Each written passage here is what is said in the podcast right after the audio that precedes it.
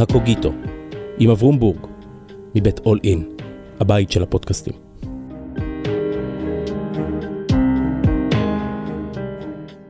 שלום, כאן אברום בורג, ברוכים השבים וברוכות הבאות לקוגיטו, אל ספריית הטקסטים של הישראלים. והיום עם תהילה פרידמן, סמנכ"ל יוזמת המאה לאסטרטגיה של המרכז הישראלי, ובעלת הפודקאסט במדינת היהודים. שלום תהילה. שלום, שלום. הלוואי, הלוואי. בחר טקסט של הרב קוק שהוא טקסט שחוזרים עליו, לומדים אותו, מצטטים אותו, מתייחסים אליו, והוא חלק מ... מיציר... מהיצירה הגדולה שלו, אורות. ליתר דיוק אורות התחייה, זאת אומרת זה כמה קבצים שביחד נקראים אורות, כן. כאשר אתה נכנס לספרייה, אתה יודע כמעט מי הקורא בה. ב, ב, בספרייה של קיבוצניק, אתה תראה את עמוס עוז ואתה תראה את א' ב' יהושע, אתה תראה אולי שירים של יהודה עמיחי. אתה נכנס לספרייה של חרדים, אתה תראה ש"ס חתנים ואתה תראה ספרים חומים גדולים כבדים. וכאשר אתה נכנס לספרייה של ציוני דתי, אתה תראה את אורות. מה שנקרא הש"ס הלבן. כי פעם הספר היה ספר בסגנון של פעם, עם עטיפה לבנה מאופיינת, אבל מה זה? מה זה קובץ האורות הזה? זה ספרייתו של ציוני דתי בן דור מסוים. זאת אומרת, הדור של ההורים שלי לא גדל על זה. אה, זה דבר שנכנס, אני חושבת, בשנות ה... 70, משהו כזה, זה הופך להיות uh, דומיננטי. אה, עד אז אה, הציונות הדתית היא הרבה יותר uh, ציונות הדתית של הרב ריינס. נגיע גם לרב ריינס, אבל בואי נישאר רגע, מה זה אורות? מה זה אורות?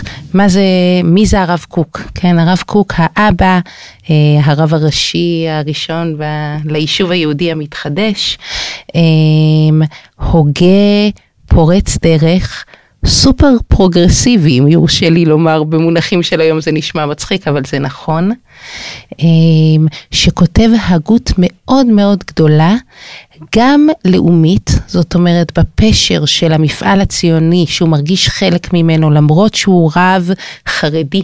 אה, במונחים אה, שלנו, אה, וגם הגות אישית אקזיסטנציאלית, אורות הקודש הוא ספר אישי, או מדבר על, על תפיסה אישית, והוא שייך למסורת אה, של אה, המהר"ל וקודם לריה"ל, וזאת אומרת זה איזשהו זרם מסוים בתוך ההגות היהודית. אני חושבת שבני, בזמנו ובדורו, הוא מצד אחד מוכר ומשפיע בחוגי העלייה השנייה, יש סיפורים על הקשר שלו עם ברנר, על ביאליק, אבל הוא לא, הוא מקים ישיבה שקוראים לה הישיבה המרכזית העולמית, אה, שם עם יומרה גדולה, אבל עם מעט תלמידים.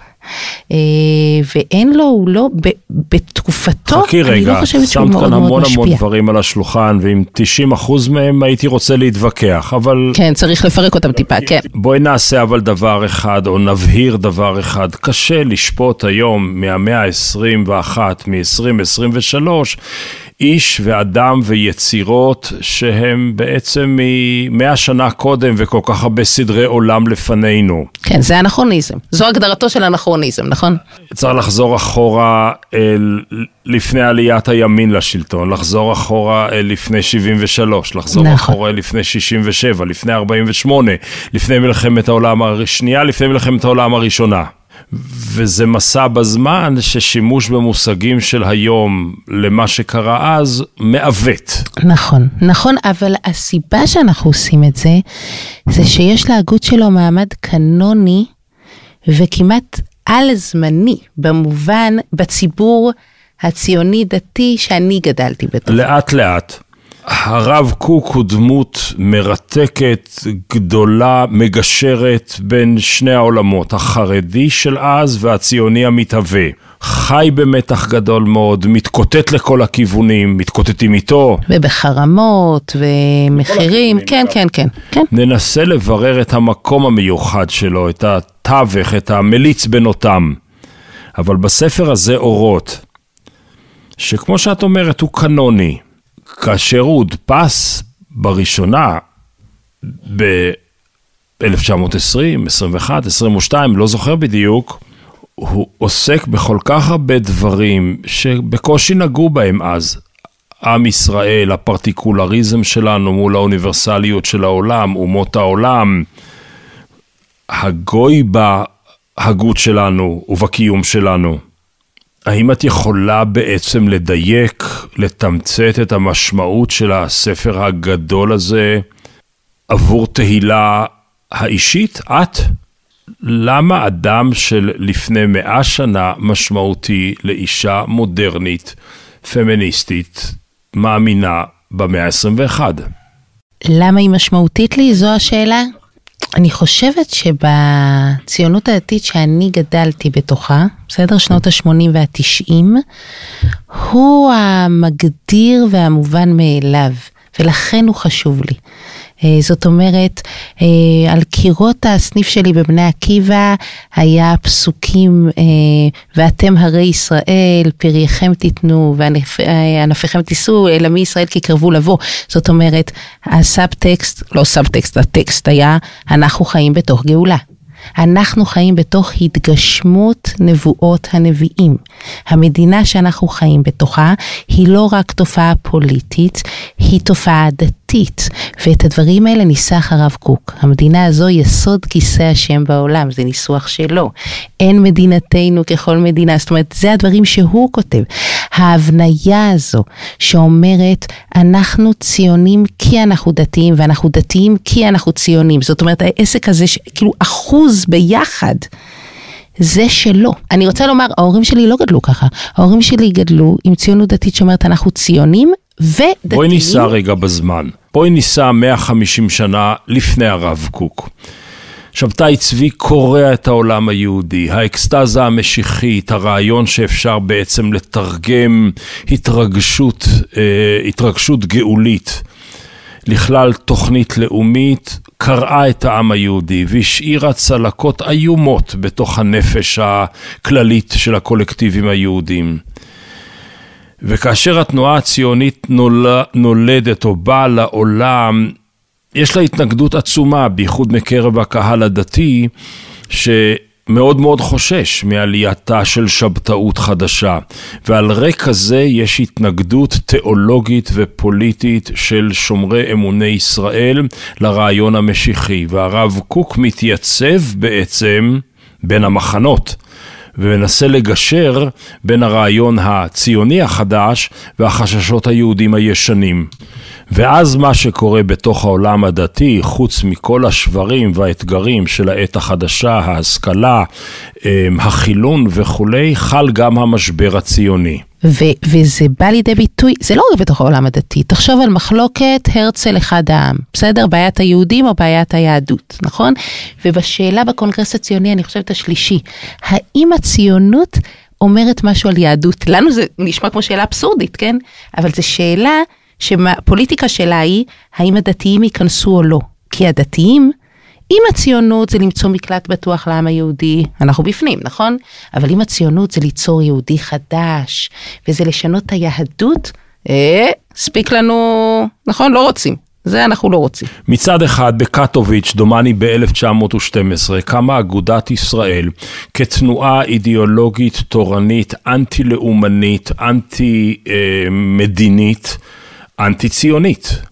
מה שקרה לחרדים מאז זאת התגלגלות מרתקת של uh, התפתחות של רעיון, ובצד השני, uh, חלקים דתיים בתוך העולם היהודי מבקשים להיות גם וגם, גם שומרי מצוות וגם חלק מהתהליך של גאולת העם ובניית העתיד אה, של העם היהודי בארץ ישראל. והרב ריינס מוליך אותם גם מבחינה פוליטית, גם מבחינה תיאולוגית, עם אמירה מאוד מעניינת. הוא אומר, או הם אומרים, ציונות איננה משיחיות, ולכן אפשר ללכת לתמוך, להיות חלק מהפעולה הזאת, בלי להסתכן במחירים האיומים שמשיחיות בכלל ומשיחי שקר בפרט הפילו על העם היהודי בעבר.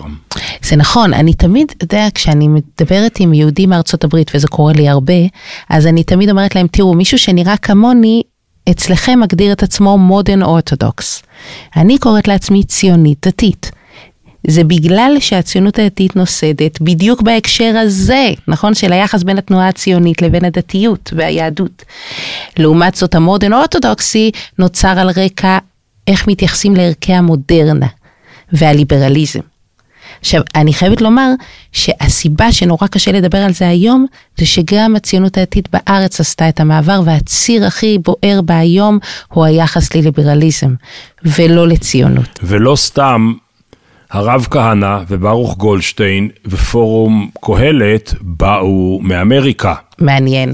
וזאת שיחה חשובה, אבל אחרת. זה קשור מאוד לדברים שאת אומרת, איך ערכי הלאומיות הישראלית חלחלו לתוך הזהות היהודית האמריקאית, ודאי באגפים היותר שמרניים שלה, ואיך ערכי השמרנות האמריקאית הקשה, לפעמים אלימה, ודאי גזענית ומתנשאת, מחלחלים דרך אותה קבוצה בארצות הברית לתוך ה-DNA הישראלי. כן, אוקיי, אז אם לזה אתה מתכוון, זה באמת שיחה אחרת. אני מבקשת להצביע על משהו, אם כבר אתה מחפש הקשר פוליטי, תראה את המחלוקת בהקמת הממשלה הקודמת בין... בואי, אה, בואי, בואי, בואי נדלג על הפוליטיקה ובואי נדלג על זה. זה לא בטוח שנצליח לסיים את הפודקאסט הזה בשלום, מה עוד שהוא פודקאסט מאוד לא פוליטי. נחזור לראשית המאה ה-20, בימים ההם. התורה שניצחה הייתה תורת הרב ריינס, שעשתה הפרדה בין הפוליטי לדתי, בין, נגיד במושגים של ימינו, בין דת ופוליטיקה, או בין ציונות לבין משיחיות.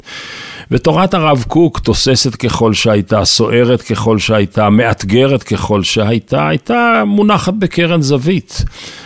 די עלובה, מעט מאוד תלמידים, מעט מאוד ממשיכים, אני יכול להגיד גם מעט מאוד מבינים שהבינו אותה בזמנו. אני זוכר את ישיבת מרכז הרב מימי ילדותי, היא הייתה אי שם במרכז ירושלים, סמוך מאוד אה, למה שהיום הוא בית אנטיחו, גם היה אז.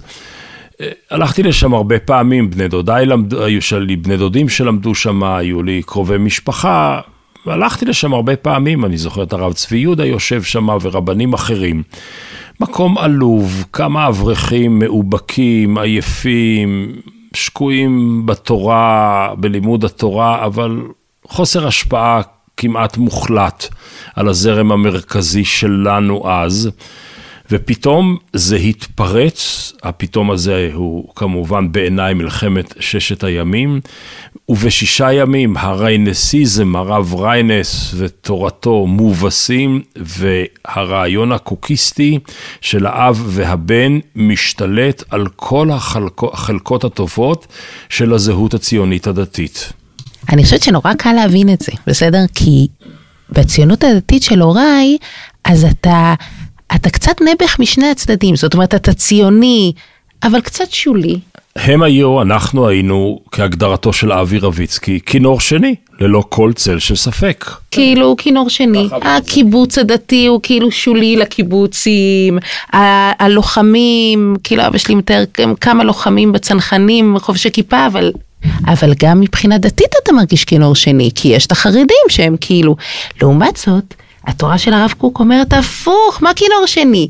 אנחנו הציונים הכי ציונים, כי אנחנו גם דתיים, ואנחנו הדתיים הכי דתיים, כי אנחנו גם ציונים. אתם החרדים כופרים בגאולה, אתם החילונים לא מבינים מה באמת הציונות, ולכן לא רק שאנחנו לא כינור שני, אנחנו יותר טובים משניכם. ואיפה קרה השינוי? איפה התחוללה הטרנספורמציה הזו? היסטורית זה מיוחס לגרעין איתנים של בני עקיבא, זו קבוצה של הרב דרוקמן אגב. אה, ש... הם החזיקו את האמונה הזו כמיעוט דמיעוט עד 67, ואז הר הגעש התפרץ במלוא עוזו. זהו, אני לא בטוחה. אני לא בטוחה, אני חושבת שהנקודה היא 73. אני לא... את מתכוונת לייאוש שלאחר מלחמת יום הייאוש הכיפורים. והגוש אמונים קם כתגובה לשבר הגדול, ומתוך ניסיון לרומם את הרוח, ככה אני קוראת בביוגרפיות, אני לא חייתי, ו... ו... ו... ואז מגיעה הפריצה הגדולה. כלומר שהיו 50 שנות הכנה והכלה של הרעיון הקוקיסטי, וברגע השבר הגדול ברעידת האדמה, הוא פתאום יוצא לאור ומשתלט על כן, הכל. והוא גם באמת, זה תורה, תורה מהירה מאוד. יש בה הרבה עוצמה, הרבה כריזמה והרבה אור, צריך לומר. שלושה כוחות מתאבקים כעת במחננו. המלחמה ביניהם ניכרת היא ביותר בארץ ישראל, אבל פעולתם היא פעולה נמשכת מחיי האומה בכלל, ושורשיהם קבועים הם בתוך ההכרה החודרת במרחבי רוח האדם. כתיבה שלו לירית מאוד, מתרגשת מאוד ומסורבלת. אומללים נהיה אם את שלושת הכוחות הללו, שהם מוכרחים להיאחד אצלנו, לסייע כל אחד את חברו ולשכללו, שיבצר כל אחד מהם את הקיצוניות שחברו יוכל להביא בצורה מקולקלת. מה שהוא אומר שיש בעצם שלושה כוחות, והכוחות האלה כשכל אחד מהם הוא לבד, הוא מסוכן מאוד, אבל כאשר יש איזון של, אה, אה, של בלמים וריסונים בין הכוחות האלה, אז נוצרת איזושהי הרמוניה שהיא הדבר, שהיא הדבר הנכון. והכוחות האלה הם הקודש, האומה והאנושיות. הוא אומר פה כמה דברים ששווה להתעכב עליהם. אחד, הוא אומר, בכל ציבור אנושי, אתה לא קראת את זה, אבל הוא אומר שבעצם הכוחות האלה קיימים אצלנו, אבל הם קיימים ב- בכל ציבור אנושי, ואולי אפילו בתוך כל אדם.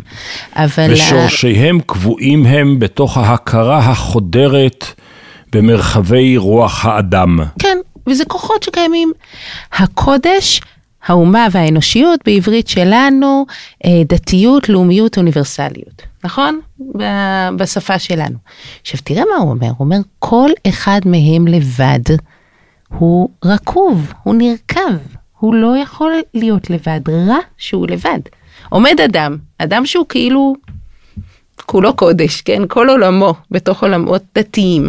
והוא אומר את זה, והוא אומר את זה בהמשך הטקסט הכי במפורש שאפשר. הוא אומר האורתודוקסיה, כן? הציונות, הוא קורא לה, הוא לא, אין, אין מקום להתבלבל על מה הוא מדבר. והוא אומר, כל אחד כשהוא לבד, הוא נרקב. עכשיו, מה, מה, מה נורא מדבר אליי בדבר הזה? קודם כל, ההבנה הזו שאנחנו זקוקים לכוחות השונים. לא רק מין סובלנות, נכון? אני אסבול את קיומך. שזה מאוד נוצרי, טולרנס זה מלשון הסבל, המסע המסעוי של לסבול את הזולת. הסבל והסובלנות באים בטולרנס מאותו אזור חיוג. נכון, כן, כן, כן, אני יכול לסבול אותך. אז זה לא רק שאני יכול לסבול אותך, זה אפילו לא פלורליזם במובן של... אה, הרבה מקורות לאמת. כן, זה אני זקוק לך. זה משהו אחר, עכשיו אני זקוק לך לטובת מה שאני מאמין בו. יש משל שלמדתי ממיכה גודמן, שהוא, אני אוהבת את המשל הזה. הוא אומר, אדם עולה על מטוס, טס מערבה. מערבה, מערבה, יגיע לאנגליה, לא מספיק לו, הוא רוצה יותר מערבה. יגיע לארצות הברית, נכון? עוד יותר מערבה, זה לא מספיק. כן, הוא יגיע למזרח. מה רוצה לומר? כוח כשהוא לבד, ערך כשהוא לבד, ולוקחים אותו עד הסוף, הוא מתהפך על עצמו. איפה אתה רואה את זה הכי חזק? בפטריוטיות. נכון? תנועות כאילו לאומיות באות בשם אהבת האומה. נורא, בהתחלה הם אה, נגד אויבים חיצוניים, נורא מהר ובכל מקום ותמיד הם יתחילו לסמן אויבים פנימיים, ובדרך כלל רוב האנרגיה תלך נגד בני עמם, נכון? הערך מתהפך על עצמו, הסוציאליזם, נכון? ערך ש... של שוויון, אתה לוקח אותו עד הסוף, המהפכה הקומוניסטית יצרה חברה נורא מעמדית, כי היה צריך לרכז את כל ההון בידי קבוצה קטנה, ובסוף נוצרה חברה מאוד מעמדית. ערך כשהוא לבד מתהפך על עצמו. מה זה אומר? קודם כל זה אומר דבר מעניין, שהביטוי היותר אותנטי של ערך הוא במופע המתון שלו ולא במופע הקיצוני שלו, שזה הפוך מאיך שאנחנו חושבים, בדרך כלל. ודבר שני, שאני זקוקה לכוחות אחרים לטובת, לטובת הדבר, הדבר שאני מאמינה בו. אוקיי, okay. כל דבר שהוא לא מרוסן, בין אם הוא כוח ערכי ובין אם הוא כוח כוחני, כשהוא מגיע למופע הכי קיצוני שלו, הוא מאוד גרוטסקי בסוף. הוא okay. אוקיי. גרוטסקי והוא מתהפך על עצמו, הוא מקלקל לעצמו. אז בואי נעשה ספוילר מהר מאוד, זה נכתב ב-1920. היום אנחנו מאה שנה לאחר מכן, וזה נראה שדווקא תורתו של הרב קוק היא חסרת רסנים. איפה הם איבדו את זה? זה נורא מעניין, הבת שלי אמרה לי לפני כמה זמן, לישיבות שכאילו נחשבות הכי קוקניקיות, קוראים להם ישיבות הקו. הקו, כן, של הרב טאו. כן, אז קודם כל תראה איזה פער בין התפיסת עולם הזו שמכריחה רוחב, נכון? כאילו הוא, הוא אומר, יש אמת גדולה בהומניזם והאוניברסליות, ויש אמת גדולה בלאומיות ויש אמת גדולה בקודש, לבין תפיסת קו שהיא צרה, צרה, צרה, צרה. אבל מה שחמוד הוא שהבת שלי אמרה לי לא מזמן, היא למדה משהו ברב קוק, היא אמרה לי, אמא, הרב קוק לא היה קווניק. אמרתי לה, יא וואלה. אני חושבת שקרה להם משהו מעניין. הרבה מאוד מתורת הרב קוק הם הפכו להלכתא דמשיחא. כאילו למשהו שהוא כזה מתאים לימות המשיח ולא להיום. אבל איך יכול להיות שלא, במובן שאת הגדרת את זה קודם, שאת כילדה בתוך הציונות הדתית הזו חיית את הגאולה, כלומר אנחנו בתוך מהלך של גאולה, אדום, אדום רגליו ומה שלא יהיה, אז איך, איך לא ללכת את השלב הבא? אם הרב ריינס אומר, חבר'ה, זה לא גאולה. זה ביזנס אחר, אני מבין, זה כל הזמן מרוסן, אבל ברגע שאתה פותח את הכתיבת פנדורה הזאת, תראי, מה כותב גרשום שולם לפרנס רוזנצוויג? כן. אלוהים לא יישאר אילם. בשפה שבה השבענו אותו אלפי פעמים לחזור לחיינו. כשאת משתמשת, את, פלוני, לא, לא את, תהילה בהכרח, בביטויים כל כך עזים, של אחרית ימים, של גאולה, של אה, לזרז, לז, ל, ל, לעזור לאלוהים, לג, ל, ל, ל, אני השם בעיתה אחישנה וכולי וכולי. זה ברור שזה ייגמר בסוף במקום הלא מרוסן ההוא. למה? אם תפיסת הגאולה עצמה מחזיקה אחדות הפכים כזו, אם תפיסת הגאולה עצמה מחזיקה את זה ש, שאני חייבת כוחות אחרים, אני צריכה שהם יהיו חזקים ומטופחים, כי, כי בלעדיהם העסק הוא, הוא, הוא רע, אז זה לא מוכרח ללכת. זאת אומרת, זה כמו שתגיד, הרי יש פה משהו שמאוד מזכיר תפיסות דמוקרטיות של איזונים ובלמים, נכון? רק שזה באופן יותר, יש פה איזה משהו קצת יותר אה, אה, מטאפיזי כזה, שאומר, אה, זה לא רק מאבקי, זה מגיע בסוף לאיזה אחדות הפכים כזאת, איזה הרמוניה מורכבת, לא הרמוניה, לא יודעת, אחדות הפכים. אז זה מחזיק בתוכו את ה... זה לא מוכרח בעיניי, זה לא היה מוכרח ללכת לכיוונים האלה. כי אני חושבת שמה שאמור לרסן את uh, תפיסת הגאולה זה, זה גם ההומניזם, ההומניזם היהודי, הפנים יהודי, לא רק החיצוני. התפיסת צלם אלוהים שבאדם, הגרים הייתם בארץ מצרים. אתה יודע, אני חושבת עכשיו, כשאני חושבת על כל מיני ניסיונות להסיר השפעות זרות, והמחשבה הזו שכסף זר של איזה קרנות זרות, כן, משפיע עלינו ומחדיר לתוכנו. ואני חושבת לעצמי, הערכים ההומניסטיים שמאיימים על מי שהם מאיימים, לא מגיעים מקרנות זרות, הם מגיעים מה, מה, מהיהדות שלנו עצמה. רגע, האם יכול להיות, שאלתי אותך שאלה ולא מצאנו תשובה, איפה הם איבדו את הרסן? אז את אמרת, הם לקחו איזה קליק אחד יותר מדי רחוק. לא, זה לא מה שאני אומרת. אני, אני אומרת שהם לקחו את התורה הזו ואמרו היא לא רלוונטית להיום. למה היא לא רלוונטית? היא תהיה רלוונטית לימות המשיח. למה היא לא רלוונטית להיום? או כי העולם מתקלקל, הפוסט מודרנה, לא יודעת, יש כל מיני כאלה, נכון? הם משתמשים אה, במילים שהם לא מבינים אותם, כן. העולם מתקלקל. כן. ולכן הדברים, או, או שהחילונים יתקלקלו גם, כאילו הכוחות יגידו לך אנשים, הציונים שהוא מדבר עליהם, זה לא מה שהיום. כן, זה לא מה שהיום. אז את, אבל תהילה, היא היום יותר הרב ריינס אחרי שהיא ראתה את הסכנות בקוקיזם? וואי, זו שאלה כל כך טובה, תדע לך. אני... אה... זו שאלה מאוד טובה. אה, תראה, כמו שאמרת, זה, זה הכל תורות של אה, לפני 120 שנה, כן? אנחנו היום במקומות אחרים. אני כן נורא נורא נטועה בתפיסת אחדות ההפכים. מאוד חזק נטועה. בואי נשאר בה, בסדר? אני מבין שהשאלה, שאלת ההגדרה מצריכה חשיבה יותר ארוכה, זה לא דבר שאתה שולף. תראה, בין... אני חייבת להיות נטועה באחדות הפכים, כי אני פמיניסטית דתייה. נכון? אז אני יכולה להחליט בתפיסה ריינסית שאני גם פמיניסטית וגם דתייה. אבל זה לא נכון. הפמיניזם שלי, הדתי, קודם כל ביוגרפית, נהייתי פמיניסטית בבית כנסת בחיי. בגיל 16, אה, בשמחת תורה, כשפעם ראשונה עלה בדעתי שאולי הדבר הזה שבו קוראים לכל הגברים לעלות לתורה וכל ילד בן 13 חילוני שייכנס לבית כנסת פעם ראשונה בחיים יקראו לו. ואני לא. ואני לא, ואני נמצאת פה כל שבת כל החיים.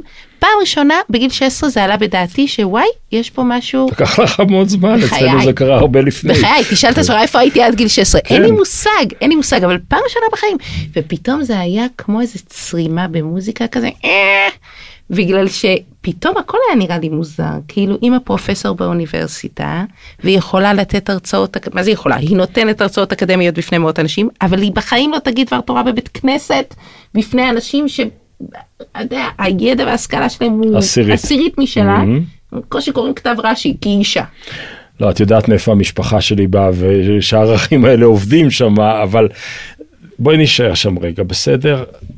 אני אטען עכשיו שחלק מהכישלון של תורת הרב קוק בדורנו, ואני רואה אותה ככישלון עצום, כי היא היום מגדיר הקיצוניות המשטרית והחברתית, נובע מכך שזו תורה שלא יכולה לקבל צורה של ריבונות. ואני- זו טענה סופר מעניינת בהתחשב בעובדה שהרבה מהתורה שלו עוסקת בריבונות. כותב בני איש שלום, שהיה אולי הראשון שפתח את הצוהר למחשבה ביקורתית על תורת הרב קוק, בין השאר על הצנזורה שחלה בכתביו על ידי הבן והתלמיד המובא כאן, לשו"ת- החברותא הנזיר ותלמידים יותר מאוחרים. הוא אומר, הרב קוק היה איש של ניגודים קוטביים, בעל נפש, קוטביים, קוטביים, קוטביים, בעל נפש סוערת וחסרת מנוח, ואולם הוא גם חתר לאיחוד הקרעים שבנשמתו ולחיים מאוזנים המעוגנים במציאות הריאלית, המאופיינים בתחושת אחריות ושליחות. ניגודים וסתירות לכאורה באו לידי ביטוי לא בהגותו המופשטת בלבד, אלא גם בדרכי ההתנהלות הציבורית וכולי וכולי. את אומרת, גם אני, יש לי את הקרעים האלה, ולכן אני יכולה להזדהות עם הסערה הגדולה הזו. אבל כאשר אתה מנסה לנהל מדינה שלמה עם סערה מן הסוג הזה, ואתה צריך לקחת עמדות, העמדות שאתה לוקח לא, יכולים, לא יכולות להכיל סערות. הנה אני חולקת עליך ממש שם. בבקשה. זאת אומרת, בעיניי, כל הקסם של התורה הזו הוא כשמנסים לתרגם אותה לפוליטיקה. בגלל שאפשר להניח שחייבים תפיסה חד-קוטבית, שזה הדרך היחידה לקבל החלטות. ואז המציאות שאנחנו מקבלים היא מה שקורה מסביבנו. או בית המשפט עליון על הכנסת, או הכנסת עליונה על בית המשפט. אבל אפשר להניח שחייבים להחזיק את המתח כמתח פורה, ולנהל מתח כל הזמן ולקבל החלטות בתוכו. מה אני, כאילו, הרי, הרי אפשר לומר אין מתח יהודי דמוקרטית. אני חושבת שיש מתח יהודי דמוקרטית, אבל אני לא מוכנה לומר מדינה יהודית עם הרוב קובע, ואני גם לא מוכנה לומר מדינה דמוקרטית עם רוב יהודי. אני לא מוכנה לעשות רדוקציה לאחד מחלקי המשוואה. אני אומרת, יש מתח, אני אחיה בתוכו, ואני אקבל החלטות לא של או-או, אלא החלטות של גם גם. אני אתן לך, רגע, אני חייבת להדגים לך את זה, כי אתה עושה פרצופים כל כך סקפטיים. וזה באמת, אני חושבת... אני לא, צריך לרסן את עצמי כשזה מגיע לנושאים שבוערים בקרבי. לא, לא, אני מסכימה. אני רק המשוחח אני פה. חושבת שזה אבל באמת תמצית המחלוקת בינינו גם הפוליטית, נכון? כשאתה אומר שאתה קצת אלרגי לפרויקט המרכז, לא פה אמרת לי את זה קודם, אז אני חושבת שעל זה זה יושב, זה, זה בדיוק, זה תורף הדבר. כי תראה, כשהתחיל להתנהל הוויכוח, אה, פרצה מלחמה בין רוסיה לאוקראינה, התחילו להגיע פליטים והייתה שאלה, כאילו חוץ מזכאי שבות, האם מקבלים פליטים, נכון? עכשיו, זה הוויכוח נורא יפה, בגלל שצד אחד אמר זו מדינה יהודית, ולכן אנחנו לא יכולים לפתוח את השערים, כי אנחנו צריכים רוב יהודי וכולי. צד אחר אמר זו מדינה יהודית, ולכן יש לנו היסטוריה, יש לנו ערכים, יש לנו תורה, אנחנו חייבים לפתוח שערים, נכון? ואני אומרת, אני לא רוצה לשאול האם לפתוח שערים, אני רוצה לשאול לכמה אנשים, לכמה זמן, באיזה תנאים. עכשיו, אתה יכול לומר, בסדר, את עושה לי פה פשרות אמצע. אני חושבת שלא. אני חושבת שאני מחזיקה את המתח. אני לא, אני, אני רוצה לשמוע את דעתך, כי דעתי שלי, אני שומע אותה אה, כל פעם שאני מדבר עם עצמי, וזה קורה לי הרבה מאוד פעמים. אה, אני, אני אציג את הרמז לעמדה שלי בצורה של שאלה, בסדר? האם נוסחה של יהודית דמוקרטית יכולה להחזיק מעמד לא בבחינת גם וגם, ולא בבחינת קנאת סופרים תרבה חוכמה, ולא בבחינת המתח המרסן שדיברת עליו קודם כתפיסת הרב קוק, אלא במובן אחר. מדינה היא ארגון. כלומר, קהילה היא דבר יותר אמורפי, יותר אנושי, קשורה באסוציאציות. מדינה היא ארגון. ארגונים צריכים, מהסוג הזה, צריכים מקור סמכות.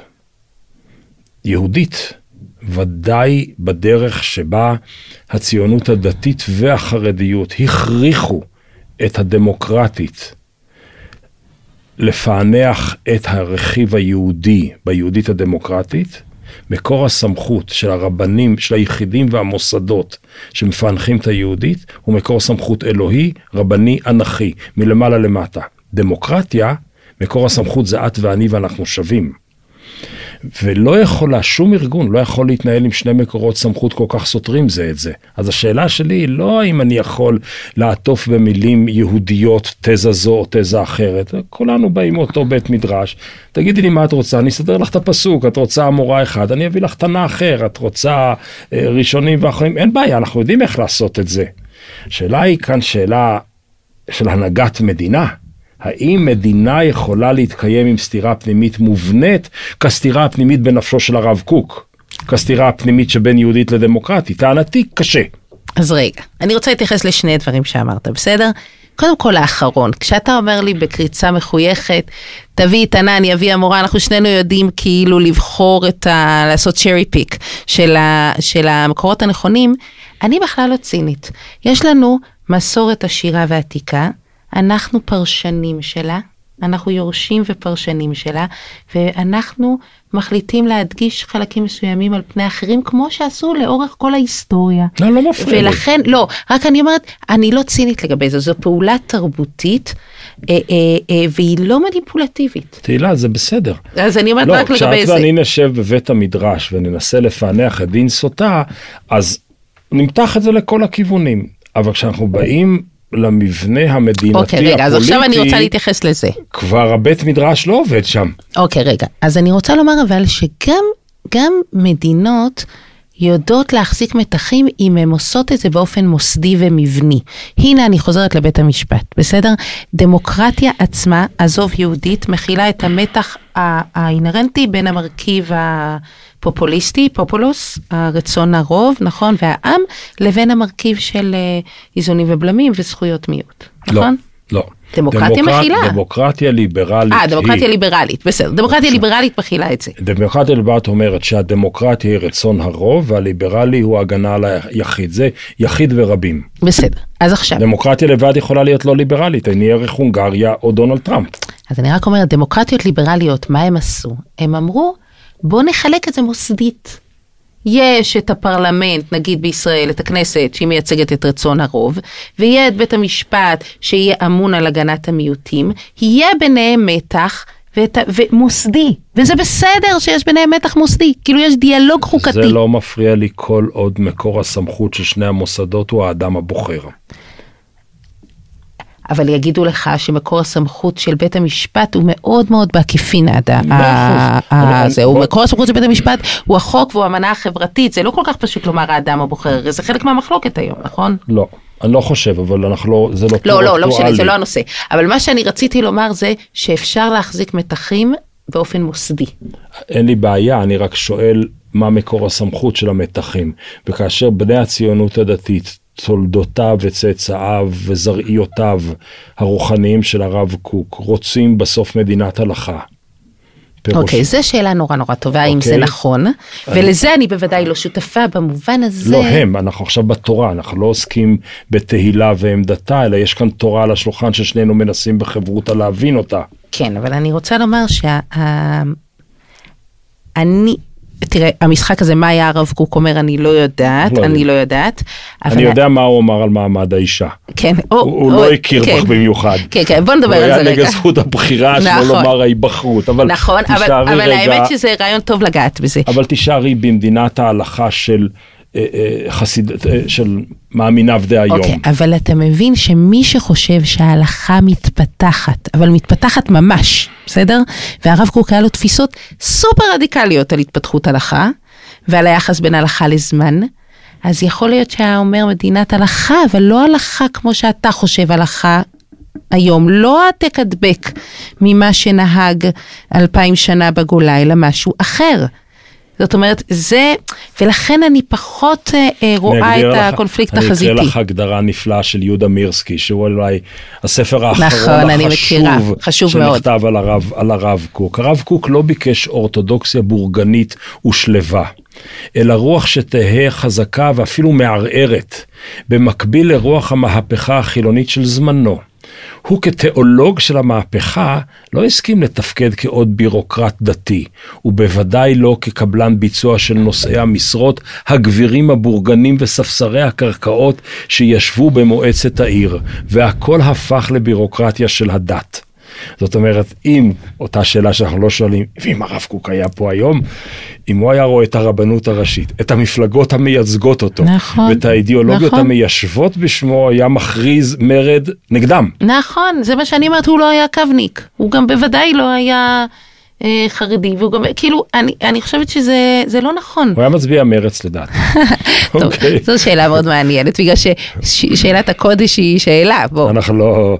אוקיי, אז לא בואי נשאר. רגע בקודש, בסדר? אבל אני. כן רוצה לומר לך משהו על, על, על, על אה, הפמיניזם. כן, כי זו נקודה מאוד חשובה.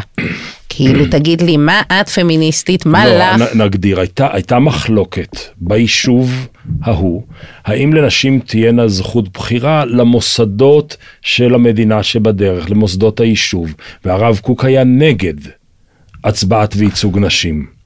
נכון. עכשיו, אני רוצה לומר, אני מסתכלת על ההגות שלו, נגיד, יש לו כתיבה ביחס לעבדות. הרי יש בתורה עבדות. נכון. נכון? והוא כותב על זה, על האופן שבו תורה מדברת או פונה אל אנשים בכלי הזמן והנפש שיש להם. וכלי הזמן והנפש האלה משתנים עם ההיסטוריה, ההיסטוריה הולכת ומתפתחת, הולכת ומשתלמת, והדיבור, האלוהים מדבר אלינו לא רק דרך הטקסט שהוא נתן, אלא האלוהים מדבר אלינו גם דרך ההיסטוריה. בסדר? וכשהעולם משתנה ומתפתח, זה גם דיבור אלוהי, זו תורתו.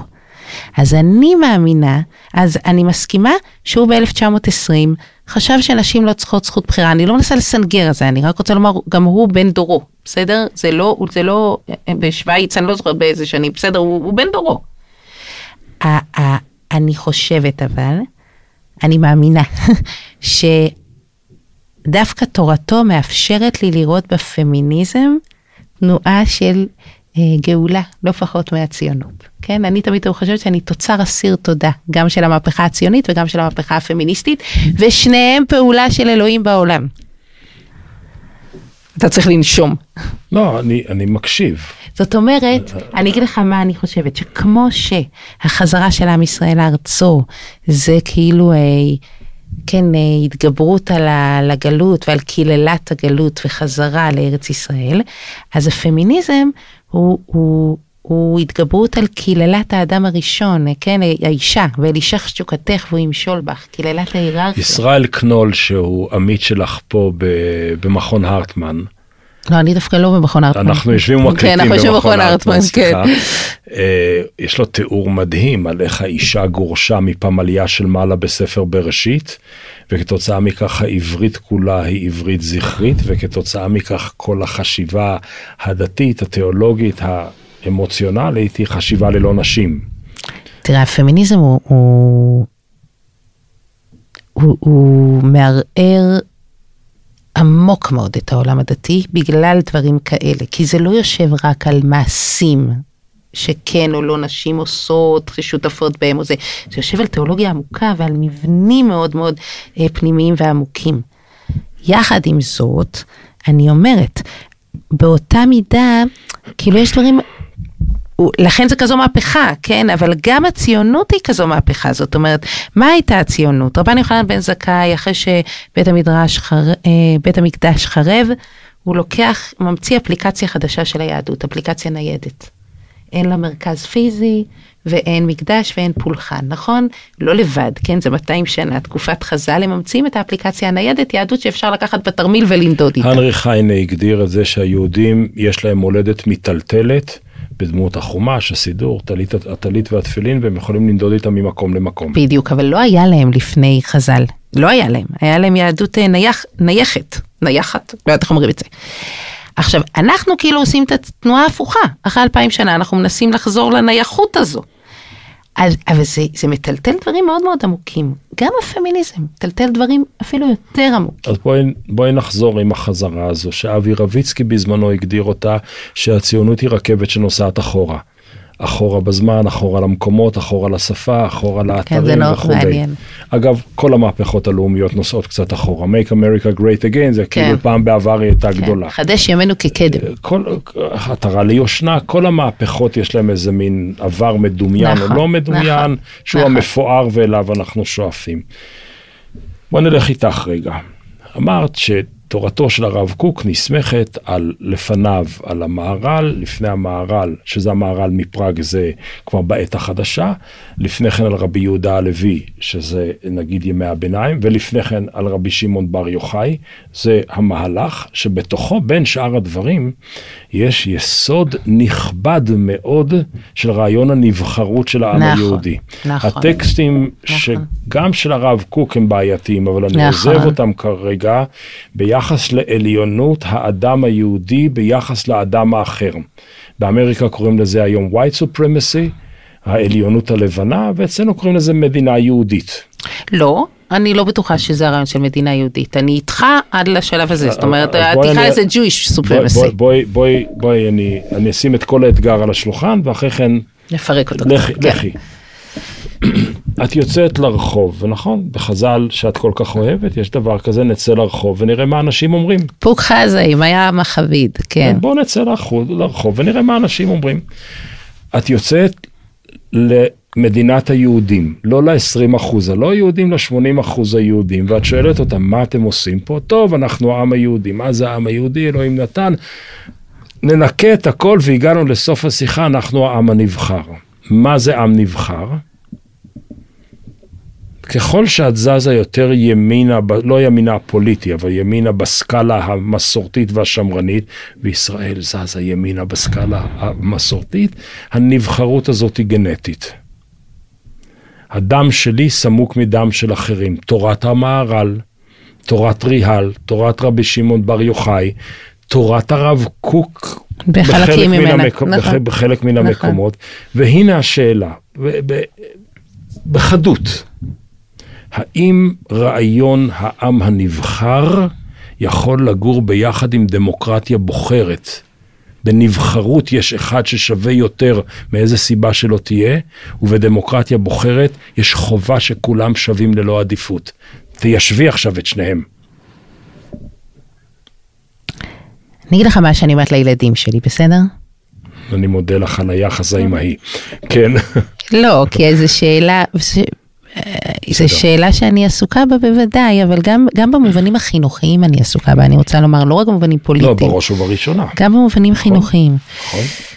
אז, אז קודם כל אני חושבת שעם נבחר זה, זה עם שיש לו איזה תפקיד ויותר חובות ולא יותר זכויות.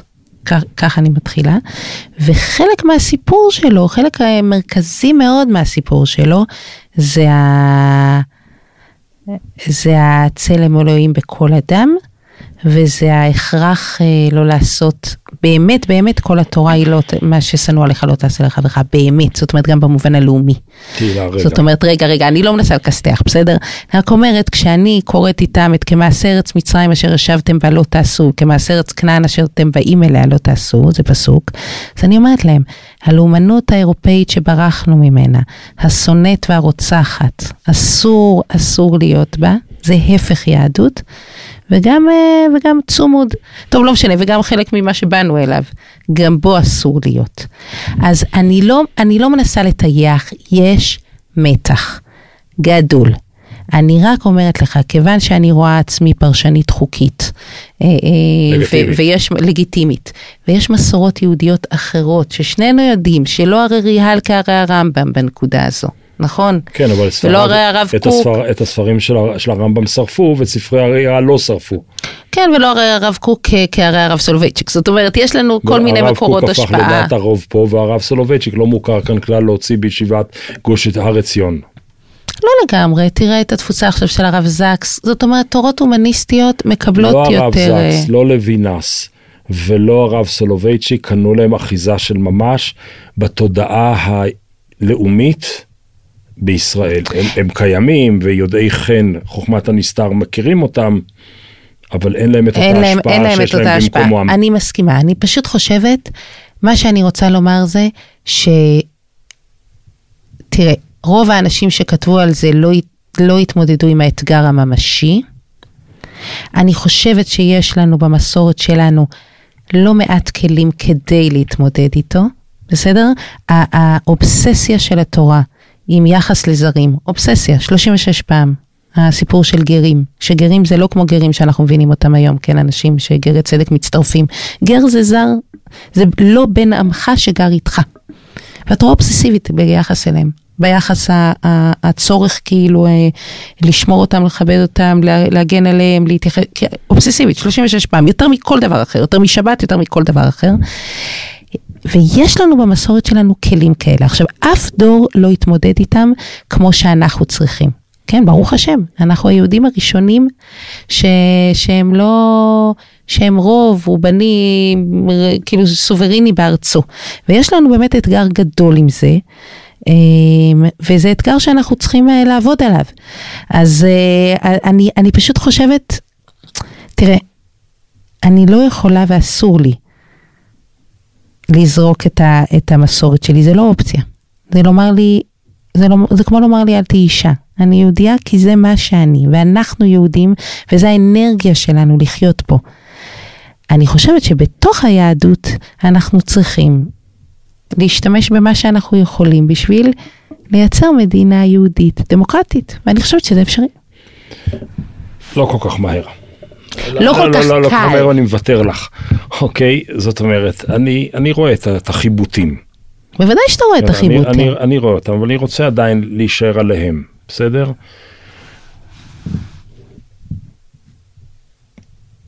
מעבר לזה שאני חושב שחלק מההסברים של אה, אה, להיות עם נבחר זה לקחת עליך משימות נוספות וזה מחייב אותך לדוגמה אישית קולקטיבית יותר גדולה. מדינת שזה- מופת, לה לה לה, כן, כן. שזה נורא נחמד ברמת הרטוריקה, כשזה מגיע לפרקטיקה, אני מבקש לנקות קודם כל בשיחה בינינו את הרצחנות של המערב, כי יש כאן לנו רצחנות של עמלק ומדיין.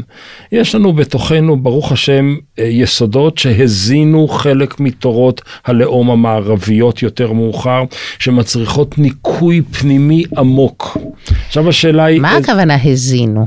זה האמירה... יש מאמר מרתק של פניה עוז זלצברג על איך רעיון פדרציית השבטים של, שבט, של מלכות ישראל הזינה את תורתו של ג'ון לוק ויותר מאוחר הזינה את כל רעיון הרפובליקה המודרנית. אוקיי. את לא יכולה לנתק, זאת לא השיחה הזו, את כל תפיסת הלאומיות המערבית מהיסודות התנ"כיים. לגמרי. חלק מהיסודות התנ"כיים הם יסודות רצחניים.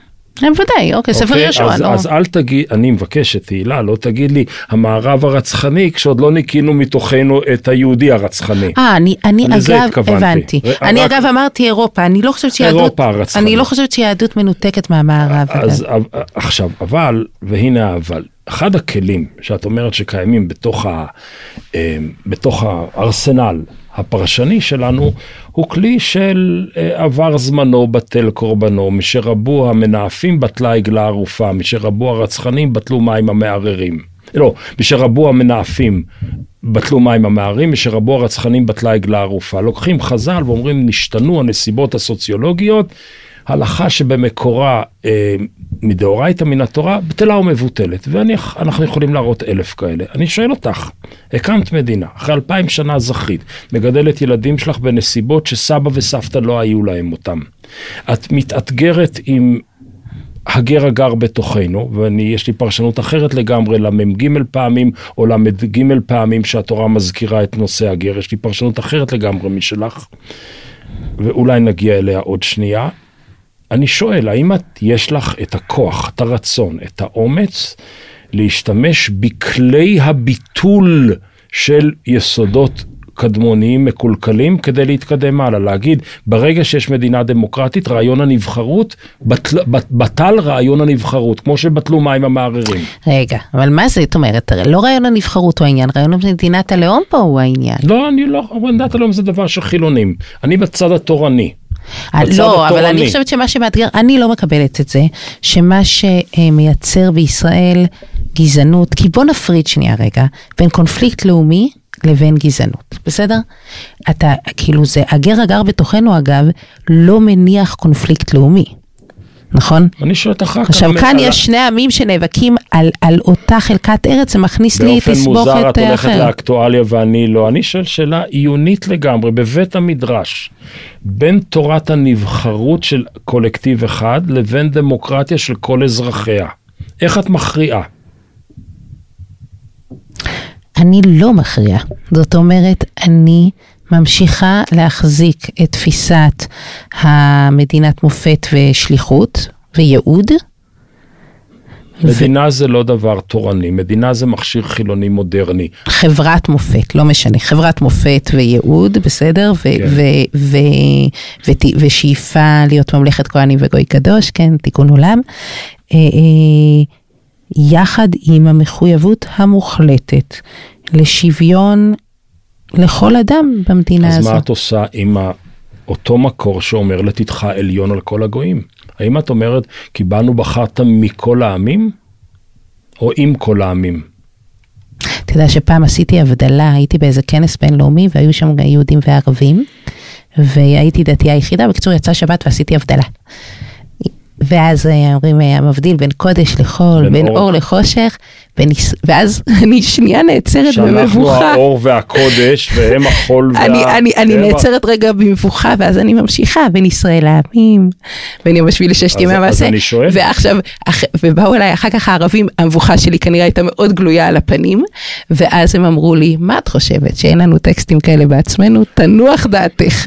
כן, אז, זה לא מניח את דעתי של האחרים רע. לא, זה, זה לא, לא קשור לרע. אני רוצה לומר זה, שזה לא רק שאנחנו עם נבחר, יש הרבה עמים חושבים עצמם לעם נבחר, יש בסדר, ספ, זה יש לא... יש ספרות שלמה על עמים, בדיוק. אנחנו שואלים עלינו, בדיוק. אנחנו אנשים קטנים בדיוק. שחיים בתוך דלת אמותינו. אני. שואל, יש לך עימות מובנה תיאולוגי בין שתי תפיסות, תפיסה אזרחית אנושית ותפיסה דתית של נבחרות. ואת צריכה להכריע, את לא יכולה את שתיהן ביחד. אני, אבל זה מה שאני אומרת לך, אני מסרבת להכריע, וכאן אני חוזרת לך לפמיניזם. אתה רוצה ציטוטים על מה אומרים עליי כאישה, אתה יודע כמוני, נכון? ואז, ואז תגיד לי, את צריכה להכריע. לא מכריע, לא מסוגלת להכריע, לא רוצה להכריע. זאת אומרת, אני מאמינה ביכולת לחיות בתוך מתח. ביכולת לקבל הכרעות בתוך מתח. ולכן גם אם תשאל את זה באלף דרכים ותראה לי את נקודות הסתירה, אני עדיין אסרב להכריע. אני אעשה תמהילים, אני אקבל הכרעות על רצף, אני לא אכריע. מתוכי, מתוך מעייניי, כותב הרב קוק, הנני תמיד, הנני צריך תמיד לקחת את האוצרות הגנוזים. תמיד אני קשור באותו הצער הקדוש של דרישת השלמות העליונה, וזו אינה מתמלאת. ואינה צריכה להתמלות, כי זאת היא תכונת העריגה הנצחית. שיסודה הוא הצמאון האלוהי, אשר כל דבר אחר שבעולם לא ירווה אותו. כי אם המבקש לבדו, הצמאון לבדו, שיחשף תמיד יותר ויותר, ויוכר תמיד יותר ויותר, הוא בעצמו, הוא מתהפך למכור כל עונג, למכון כל העדנים הרוחניים לזיו שדי. זה? בדיוק. זאת אומרת... תסבירי מה אמרנו פה. תראי כמה זה יפה. נכון? זה ההבנה שאומרת, תמיד בדרך, זה תמיד קרוע, זה אף פעם אני לא אצליח להרוג את זה לגמרי. מה יש? יש את הניסיון התמידי, את השאיפה התמידית. אתה יודע למה זה קל לי? לא קל לי, אבל למה אני נורא נורא מבינה את זה, בגוף אני מבינה. יש לי חמישה ילדים, ויש לי קריירה ציבורית, אה, לפעמים, ויש לי קריירה. שני הדברים האלה מתנגשים תמידית, תמידית. עכשיו, אני מכירה כל מיני אנשים שאו עשו הכרעה, כן? או, או, את יודעת מה, בשנים האלה אני מושקע בהורות, בשנים האלה אני מושקע בקריירה, או שהם מספרים לעצמם שאין בעיה והם הגיעו לנקודת איזון. ואני רוצה להגיד לך, זה מתפקשש לי כל הזמן. תתקשר כל אליי. כל הזמן. זה מתפקשש לי כל הזמן, אני כמו כזה מישהו שעושה ג'אגלינג, ותמיד כדור אחד נופל, ואז אני מרימה אותו ואני מתחילה עוד פעם. אני לא מוכנה לבחור. אני, ואני, והאתגר הגדול הוא השורות האחרונות שלו, שהוא אומר העונג שבצמאון. נכון? תראה מה הוא אומר, הוא אומר יש צמאון תמידי שלעולם לא ירווה ויש בו עונג. זאת אומרת, זה להבין שהג'אגלינג הזה, זה לא רק כי אני, אתה יודע, אימא דפוקה וקרייריסטית דפוקה, מה שאני מרגישה רוב הזמן, כי זה כל הזמן, כל הזמן משתקמק לי, כאילו הניסיון הזה להחזיק את זה כל הזמן, אלא לומר, לא, זו הדרך, זה מי שאני. מי שמנסה להחזיק את הג'אגלינג הזה כל הזמן, ולראות בזה, כאילו להיות מסוגלת להיות בזה בעונג. הצד, הצד האינטלקטואלי והרוחני והאמוציונלי יכול להכיל המון ניגודים. הצד הפוליטי, הציבורי לצורך העניין, גם אם הוא לא רוצה להכריע, ויש עמדות של אי הכרעה, צריך לפחות לשרטט את המחירים. וזה, אני מרגיש, דבר שחסר בהרבה מאוד מובנים, כי אנשים נוקטים עמדה ואין לה מחיר, הכל בחינם. הכל רמי לוי פה, הכל מבצעים. גם יהודית, גם דמוקרטית, יאללה, שניים בכרטיס אחד, גם קרוע, גם פמיניסט, שלושה, ארבעה בכרטיס אחד. והנה אני אתן לך דוגמה. בפרק שבחרת באורות התחייה, אז הוא מדבר באמת על שלושה מושגים, על הקודש, על האומה והאנושיות. בלי, ואם אתה קורא רק את הפרק הזה, אתה אומר, זאת תורה חצי ניו אייג'ית שאני איכשהו יכול להתחבר אליה. ואז פתאום אתה נזכר של איזה 18 פרקים קודם הוא דיבר על ארץ ישראל.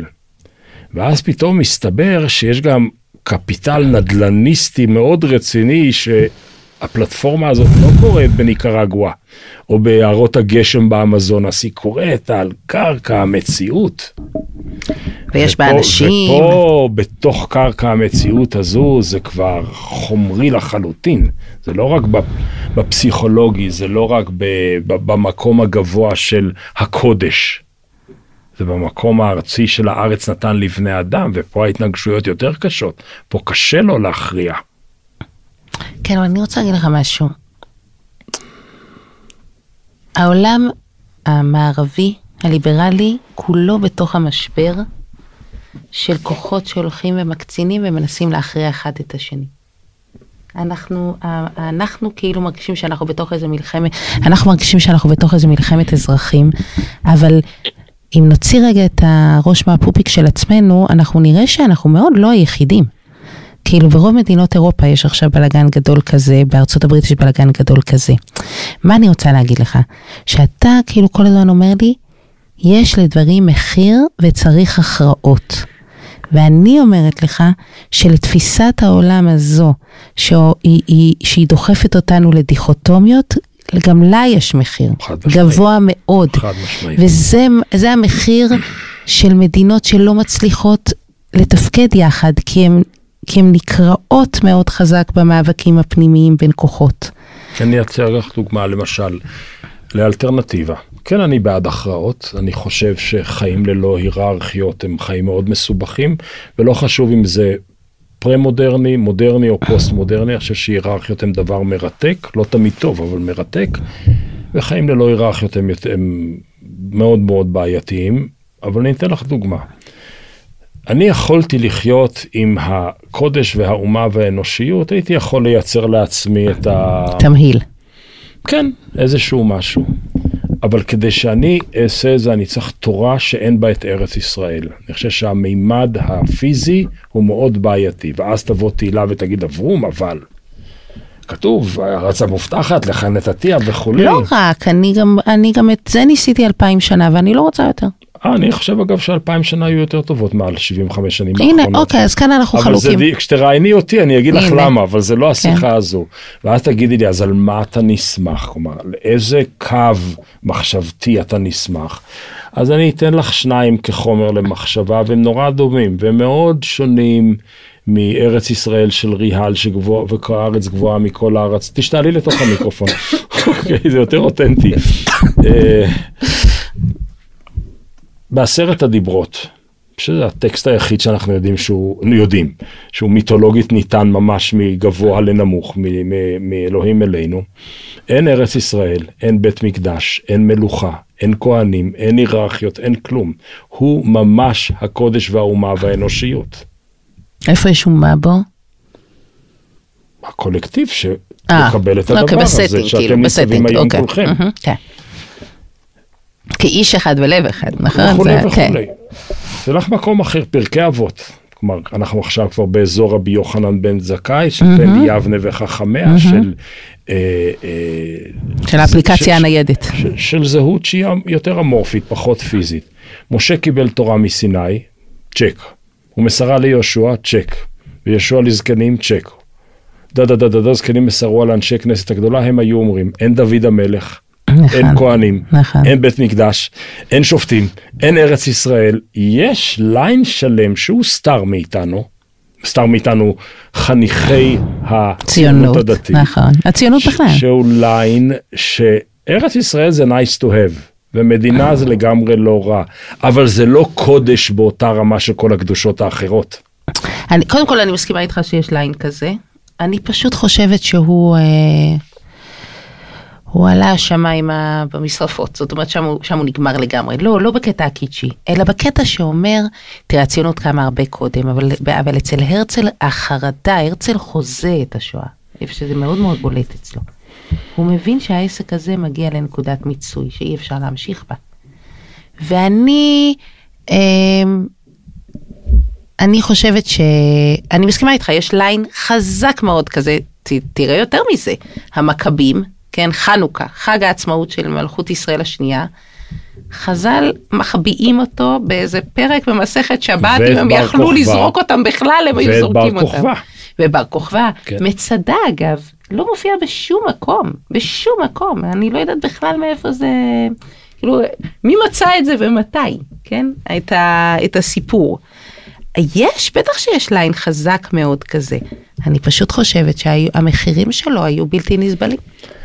אז ה- אי ה- אי אפשר, אין בית מדרש שיכול להיות שנוי בלא מחלוקת, נכון? כן, אז כשהרצל קם עם זה, מתייצב כנגדו אחד העם. שאת יודעת שאני מעדיף את רחוב אחד העם על רחוב הרצל, נכון? כן. והוא אומר לו, על הקונגרס הראשון ועל הליין הדרייפוסי הזה, אומר לו אחד העם, והוא יותר צדק ממנו במובנים רבים, ה Antisemitismus הוליד את הרצל. והרצל הוליד את מדינת היהודים, ומדינת היהודים את ה Zionismus, וה Zionismus את הקונגרס. ה Antisemitismus הוא אפוא עילת העילות בכל התנועה הזאת. אני לא מקבל שמשהו חיצוני, שלילי ככל שיהיה, יגדיר לי את זהותי.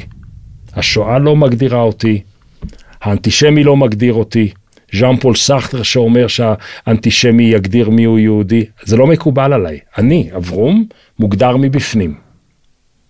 ואז אני מתמודד עם כל הכוחות האחרים שאיתי ונגדי. ואת? יש בי איזה צד שנורא מזדהה עם מה שאתה אומר, עד שאני נזכרת שהרצל צדק. ואם הרצל היה, הרצל צדק אגב לאורך כל הדרך, גם על אוגנדה הוא צדק. במובן הזה, שאם הייתה אוגנדה, היו, היו, היה לה, ליהודים לאן לברוח, נכון? כאילו יש בי צד, אגב הרב ריינס, הרב ריינס אומר, יהודים לפני יהדות. זאת אומרת, כשבאו אליו בטענות, איך הוא זאת מצטרף זאת ל-. ל... ל... כן, כן, זה נכון. את הרצליאנית במובן שאת לא רוצה את הרבנים בקצר קטינים, ולא רוצה את החיילים ברבנות. נכון. שזה קצת הפוך ממה שהרצל אמר, ואת ריינסית במובן שאת רוצה להרחיק לא, את אז- הממדים אז- האסכטולוגיים מתוך החיים אז הפוליטיים. אני לא בטוחה שאני רוצה, אני לא יודעת אם ההרחקה שלו היא דיכוטומית מאוד, אבל במובן שהוא אמר יהודים לפני יהדות, אז, אז אני חושבת שהוא נגע פה במשהו מאוד מאוד עמוק. ובסוף כאילו החיים עצמם יש להם, אה, יש להם אה, הרבה כוח. ו, ואת זה הרצל והרב ריינס ראו, ואחד העם לא רע, לא רע. אחד העם היה כאילו בתוך עולם של רעיונות. ואת הצורך ואת האדמה הבוערת הוא לא הרגיש. עכשיו לגבי מה שאתה אומר, האם משהו מבחוץ יגדיר אותי או אני מבפנים, אני לא חיה ציונות של שואה רחוק מזה. זאת אומרת, אני חיה ציונות של ממלכת כהנים וגוי קדוש. הרצון הזה לייצר פה הם, הם משהו שהוא מימוש... תתגשמנה כל התקוות, כן? משהו שהוא מימוש פוזיטיבי. ויש לי בו באמת אתגר אדיר אדיר של הקונפליקט הלאומי. אדיר. אבל דווקא אין לי בו אתגר של עליונות וגזענות. אין לי. אני לא מרגישה שזה... אני מרגישה שזה משהו שצריך לנקות אותו, הוא קלקול, הוא לא... הוא לא הכרחי. הוא לא הכרחי. יש הרבה יהדות בלי זה. את יודעת מה זה פרידמן? איש שלום. תהילת אשת שלום. אני מאחל לך הרבה שלום פנימי. זה באמת אתגר. תודה רבה. תודה רבה.